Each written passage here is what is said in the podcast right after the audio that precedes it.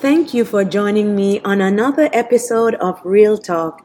I'm your host, Denise Horton, and I'm excited to be back with you again this week. Today's topic will be on stillness. Be still. Sometimes in life, we get so bombarded with circumstances thrown at us that our only recourse for survival is coming up with quick solutions so we remain in control. In so doing, our balance is disturbed and we end up busy spinning our wheels. We're like hamsters on a treadmill. No breaks. If it's not one thing, it's another. Just being hit with the high tides of life and trying to survive.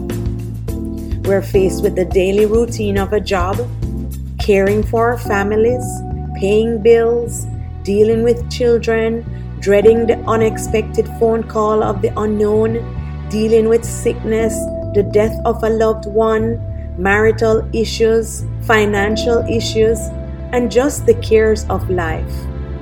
We never seem to get a break. We're always in coping mode. Most recently, the blizzard in Texas. COVID still hanging around. And just stuff and more stuff that we have to process analyze, and push through in order to stay above water.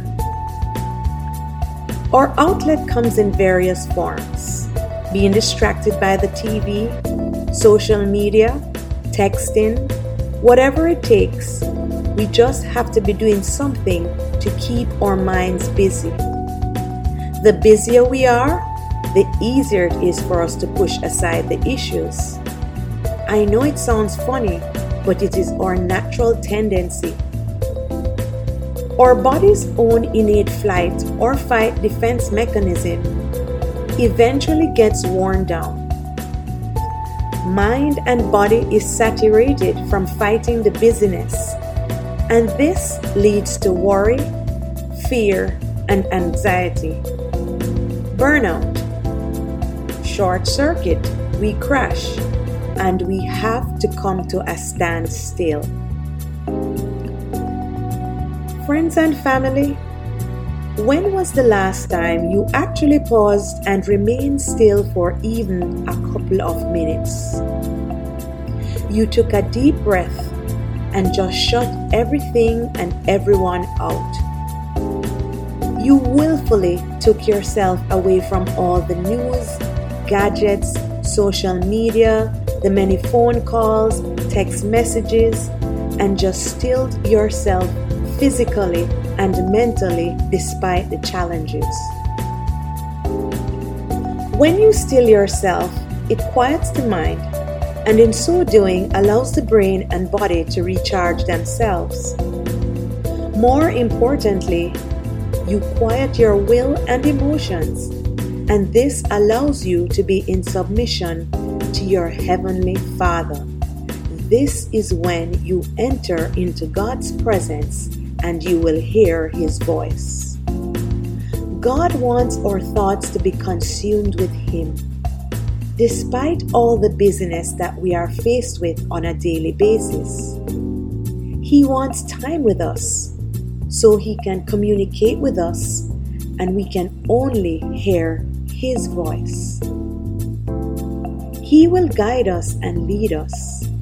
He just needs for us to stop striving and instead to allow Him to take full control of all the circumstances that keep coming at us.